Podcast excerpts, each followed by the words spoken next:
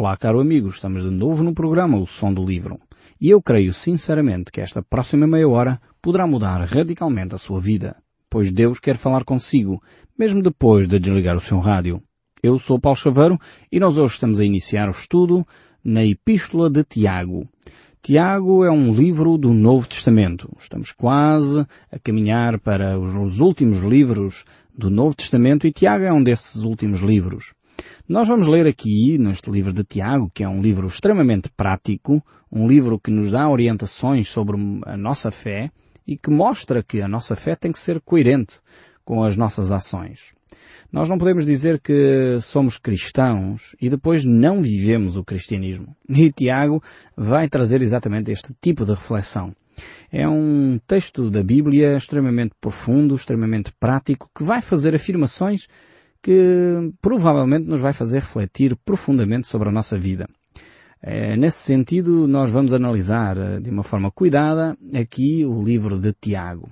É, ele mostra claramente a importância da vivência da fé. A fé não pode ser só algo que eu digo ter, mas que depois não tem reflexo nas minhas ações, não tem reflexo nas minhas palavras. Uh, muitos cristãos vivem assim. Dizem ser cristãos nominais. Uh, vamos ver o que é que Tiago diz sobre este assunto. Ele tem aqui certamente uh, alguma coisa a acrescentar sobre este cristianismo nominal que aqui é fortemente trabalhado nesta epístola de Tiago.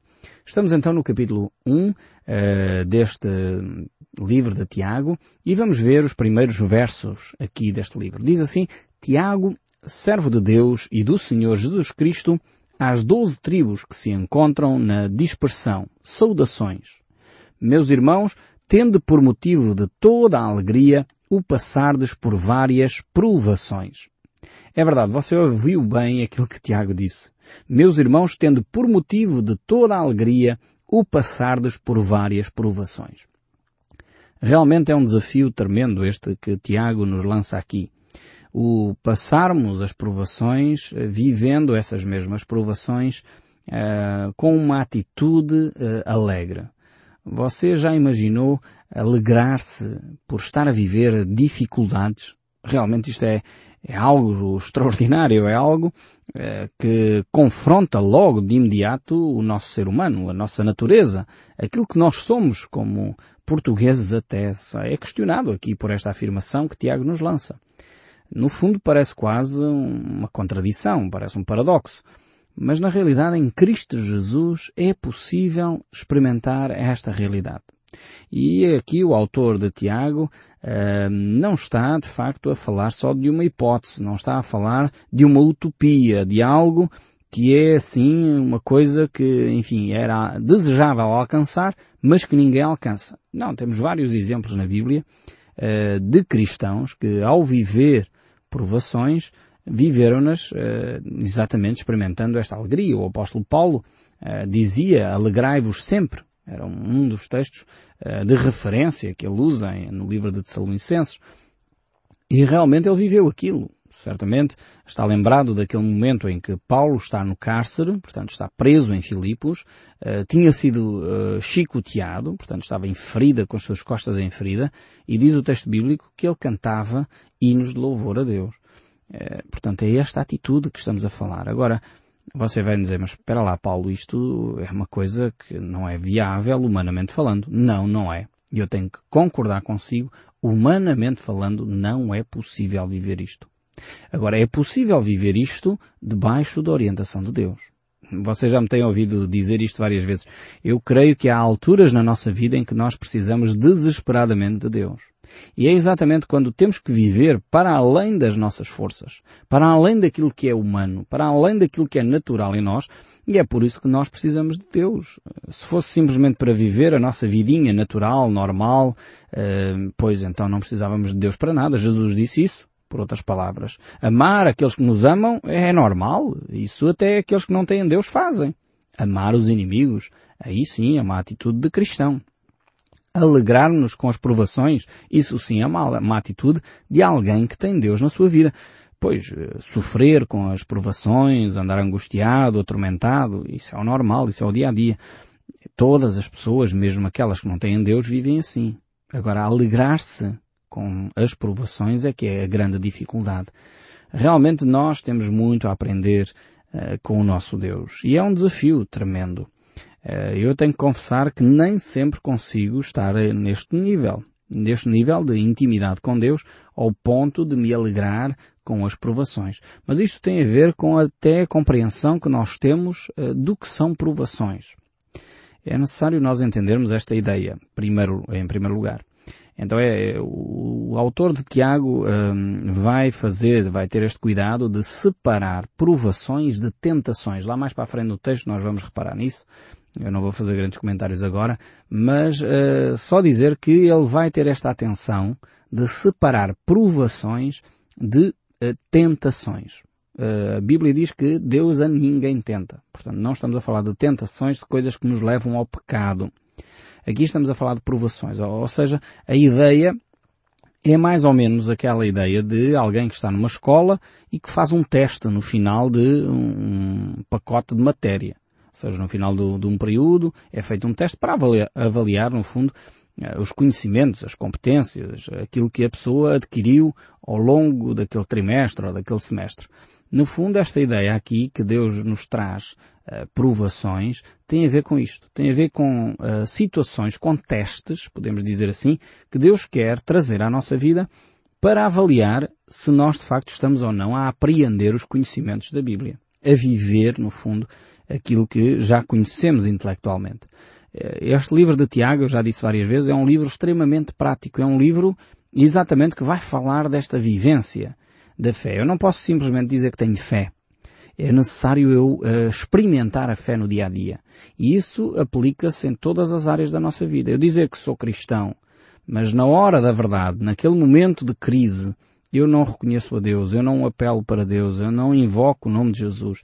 Antes, pelo contrário, vou invocar o santo não sei quantos e o santo não sei quê. E vou fazer isto ou aquilo que não tem nada a ver com Deus. Eh, e na hora da verdade, eh, quando sou confrontado entre viver na luz ou viver nas trevas, entre viver dentro da verdade ou mentir, muitas vezes nós vacilamos aqui. Ser cristão é viver dentro dos padrões de Deus. E é isso que Deus quer, de alguma forma, uh, promover na nossa vida. As provações aqui uh, têm este cunho, um, cunho de teste, um cunho de avaliação, de verificar se nós estamos ou não no caminho de Deus e se já integramos aqueles valores na nossa vida. É por isso que Deus permite e traz à nossa vida estas provações. Uh, no fundo é um pouco também aquilo que nós fazemos com os nossos filhos. Uh, verificar se os nossos filhos uh, são ou não de confiança. Se em alguma altura nós surpreendemos os nossos filhos numa mentira, então nós vamos dar uma ou duas oportunidades para verificar se eles se arrependeram efetivamente daquilo que fizeram e se já não voltam a mentir, por exemplo. Muitos educadores, muitos pais fazem isto. Avaliam também uh, o caráter dos seus filhos, moldam o caráter dos seus filhos. Se vemos que um filho é preguiçoso, então temos que trabalhar o caráter dos nossos filhos e dar-lhe oportunidades para ver se ele ultrapassou essa sua dificuldade. Então Deus faz o mesmo conosco. Ele quer levar-nos a crescer espiritualmente e por isso Ele vai permitir na nossa vida um, situações para nós crescermos, pormos em prática o que já sabemos das Escrituras. Por isso, aqui Tiago diz que nós devemos uh, estar alegres quando uh, vivemos essas provações. Muitas vezes nós não entendemos as provações. Eu não estou a dizer com isto que nós vamos entender tudo o que vem à nossa vida. Eh, eu próprio reconheço, eu tenho dito isso frequentemente, eu eh, reconheço que eu não sei todos os caminhos de Deus. Aliás, a Bíblia diz no livro de Isaías que assim como os céus estão longe da terra, assim são os caminhos de Deus longe dos meus, assim são os pensamentos de Deus longe dos meus pensamentos. Eu tenho que confessar a minha limitação. Não conheço todos os caminhos de Deus. Mas uma coisa eu sei, eu conheço o caráter de Deus e sei que Deus é um Deus bom. Nós temos vários exemplos nas Escrituras de homens de Deus que viveram esta realidade. Não conheciam, não sabiam o que estava a acontecer com eles, mas, no entanto, confiavam no caráter de Deus. Jó, por exemplo, é um dos casos clássicos uh, nesta matéria. O livro de Jó é do Velho Testamento. Aliás, nós, os portugueses, temos um ditado muito engraçado que é uh, é preciso ter paciência como a de Jó. É? Jó foi um homem que passou provações tremendas, situações dificílimas. Uh, perdeu toda a riqueza, era um homem extremamente rico, ficou sem nada, perdeu a família, perdeu a saúde, mas mesmo assim ele manteve-se fiel, uh, mesmo assim ele manteve-se ligado com Deus, mesmo assim, apesar de não compreender os seus problemas, ele confiou no caráter de Deus. Uh, realmente o livro de Jó é, é um tratado de, de confiança em Deus, é um tratado que nos leva a olhar ao espelho como seres humanos. E o livro de Jó é de facto um livro uh, tremendo para quem está em sofrimento pode analisar esse livro. É curioso ver que aqueles amigos que parece que percebiam algumas coisas acerca de Deus, é, Deus diz que eles não entendiam nada. E às vezes vejo o discurso daqueles amigos de Jó, aqueles três amigos de Jó que se aproximaram para consolar Jó, como os discursos de muitos que estão por aí, pseudo-cristãos, uh, e que fazem grandes discursos, bonitos até, até parecem discursos divinos, parecem discursos e pregações de Deus, mas na realidade Deus diz o mesmo que disse àqueles amigos de Jó. Eh, só para dar um exemplo, aqueles amigos de Jó a certa altura diziam, Jó, se tu estás a passar essas dificuldades todas, é de certeza porque estás em pecado. E este era uma, um dos argumentos uh, dos amigos de Jó. E Deus diz que esses amigos falavam do que não sabiam. E realmente hoje temos supostos pregadores por aí a fazer este tipo de afirmações. Se você está a viver em dificuldade, é porque está em pecado. Se você está com problemas financeiros, é porque está em pecado. Às vezes não é isso. Jó é um caso clássico de que não estava em pecado. O próprio Deus admite que ele era um homem reto e justo e temente a Deus. E no entanto Deus queria lhe trazer um teste. Um teste à sua fé. Ver se Jó de facto dava um pulo na relação com Deus. E no final Jó admite que ele conhecia a Deus só de ouvir. Agora os meus olhos te veem. Tremendo este. É de facto fantástico ver como, como Jó uh, reconhece os caminhos de Deus. Como Jó percebe quem Deus é.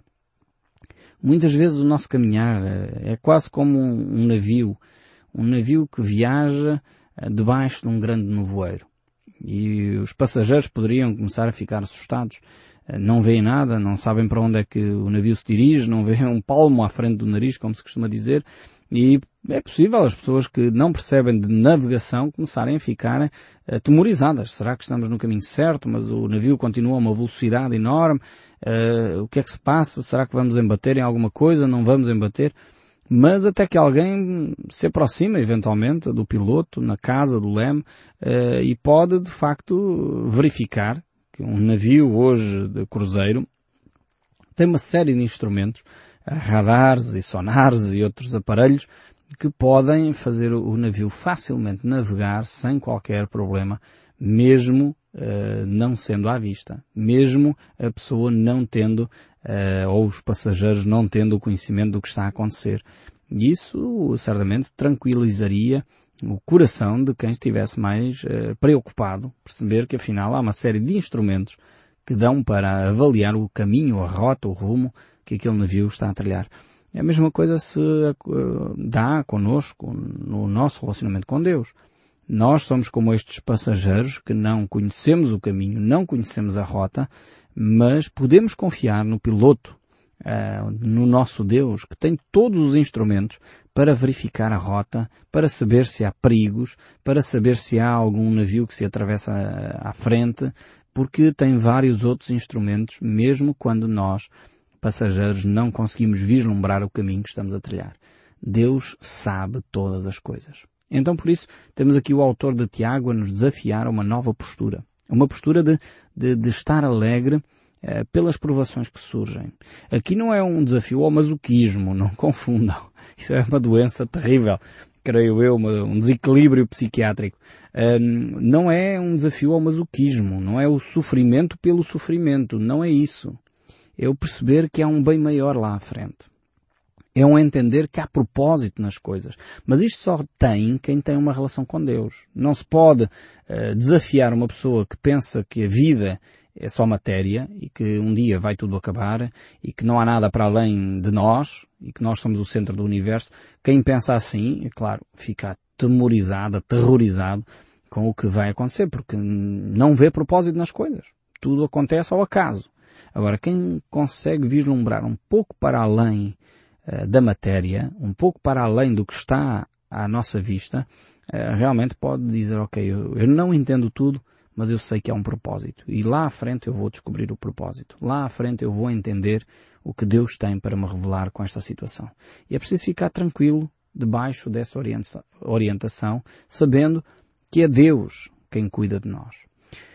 Depois então Tiago continua esta reflexão no verso 3 a dizer, sabendo que a provação da vossa fé, uma vez confirmada, produz perseverança. Ou seja, por um lado vamos provar a fé. A fé aqui é como o ouro, podemos dizer. A fé é como o ouro. O ouro uh, fica cada vez mais valioso quanto mais é provado no fogo.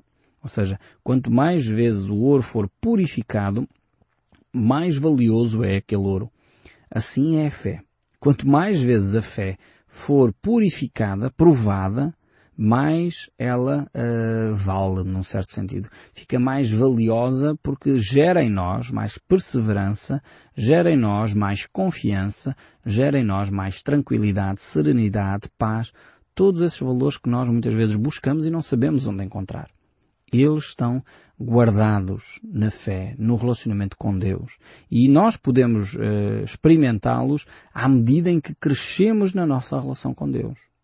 Como diz aqui Tiago, sabendo que a aprovação da vossa fé, uma vez confirmada, produz perseverança. Ou seja, eu estou diante de um desafio. Vamos imaginar um desafio qualquer. Talvez você está está a viver uma situação difícil, foi, ficou desempregado, não tem eh, condições financeiras para pagar as suas dívidas.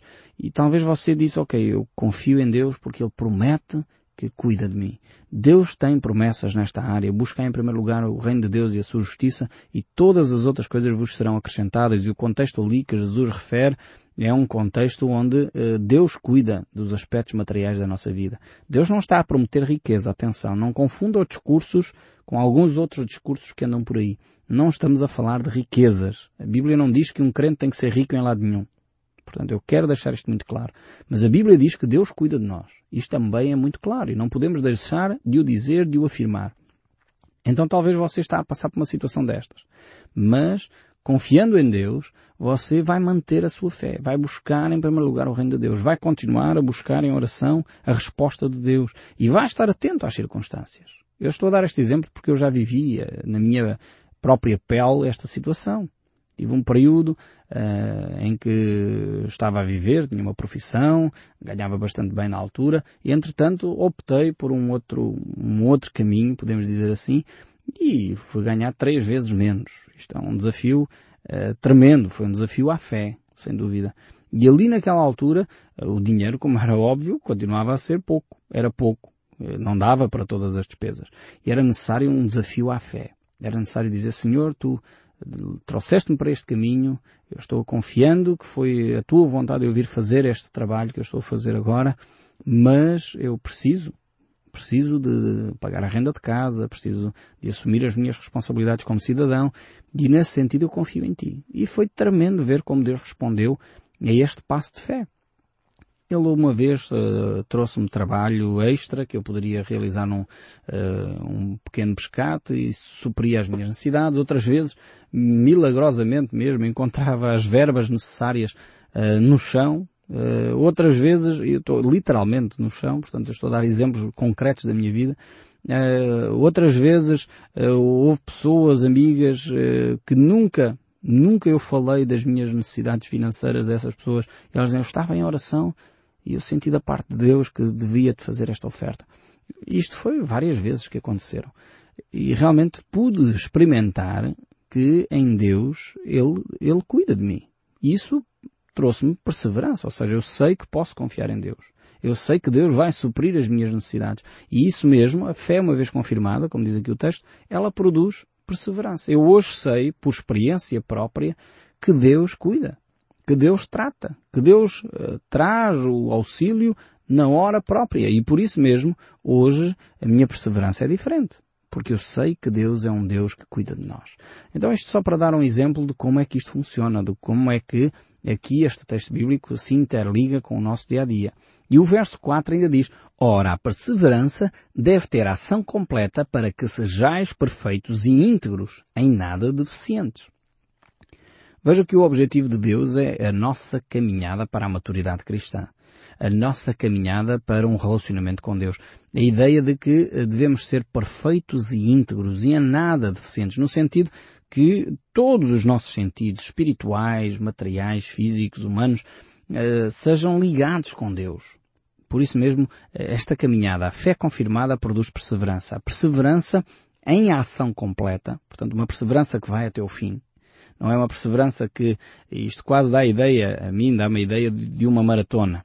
De alguém que está a correr, a correr, a correr e corre 39 km, a maratona tem 40, corre 39 km e o último quilómetro desiste porque está muito cansado. Quer dizer, isto seria uma loucura. Imaginemos os nossos heróis das maratonas, Carlos Lopes, Rosa Mota ou outros, eh, que nós bem conhecemos, eh, desistirem no, nos últimos 100 metros, eh, quando vão à frente, quer dizer, seria uma loucura. Então a perseverança deve ter ação completa, ou seja, devemos levar até o fim as nossas atitudes, ser coerentes, ser homens e mulheres de palavra. Eu creio sinceramente eh, que as novas gerações precisavam de recuperar este valor que hum, há duas ou três gerações atrás era muito vincado na nossa cultura. E aprendi isso ainda dos meus pais e, e quero perseverar, apesar de ainda ser um jovem, considero-me ainda um jovem, eh, vale a pena perseverarmos naquilo que é bom, naquilo que a nossa cultura tem de bom. E homens e mulheres de palavra, acho que precisamos de voltar aqui. A perseverança deve ter ação completa devemos uh, ser perseverantes até o fim e não desistir a 100 metros da meta, não desistir antes das coisas acontecerem, devemos realmente ser perseverantes até ao fim. E diz ainda o verso 5, se porém algum de vós necessita de sabedoria, peça a Deus, porque a todos dá liberalmente e não lhes lança em rosto e ser-lhes-á concedida. Aqui temos um, o autor sagrado aqui fala-nos de um tema profundo que é a sabedoria. Algo que muitas vezes nós necessitamos. Quantos de nós, em determinadas situações, dizemos, eu não sei o que fazer. Precisamos de sabedoria. E realmente a Bíblia diz que nós podemos pedir a Deus porque Ele dá. E com confiança. Não hesitando, não com dúvidas, mas confiantes que Deus vai nos dar a sabedoria necessária para resolver esta ou aquela situação. E eu espero sinceramente que este livro continue a falar consigo mesmo depois de desligar o seu rádio. Deus o abençoe ricamente e até ao próximo programa.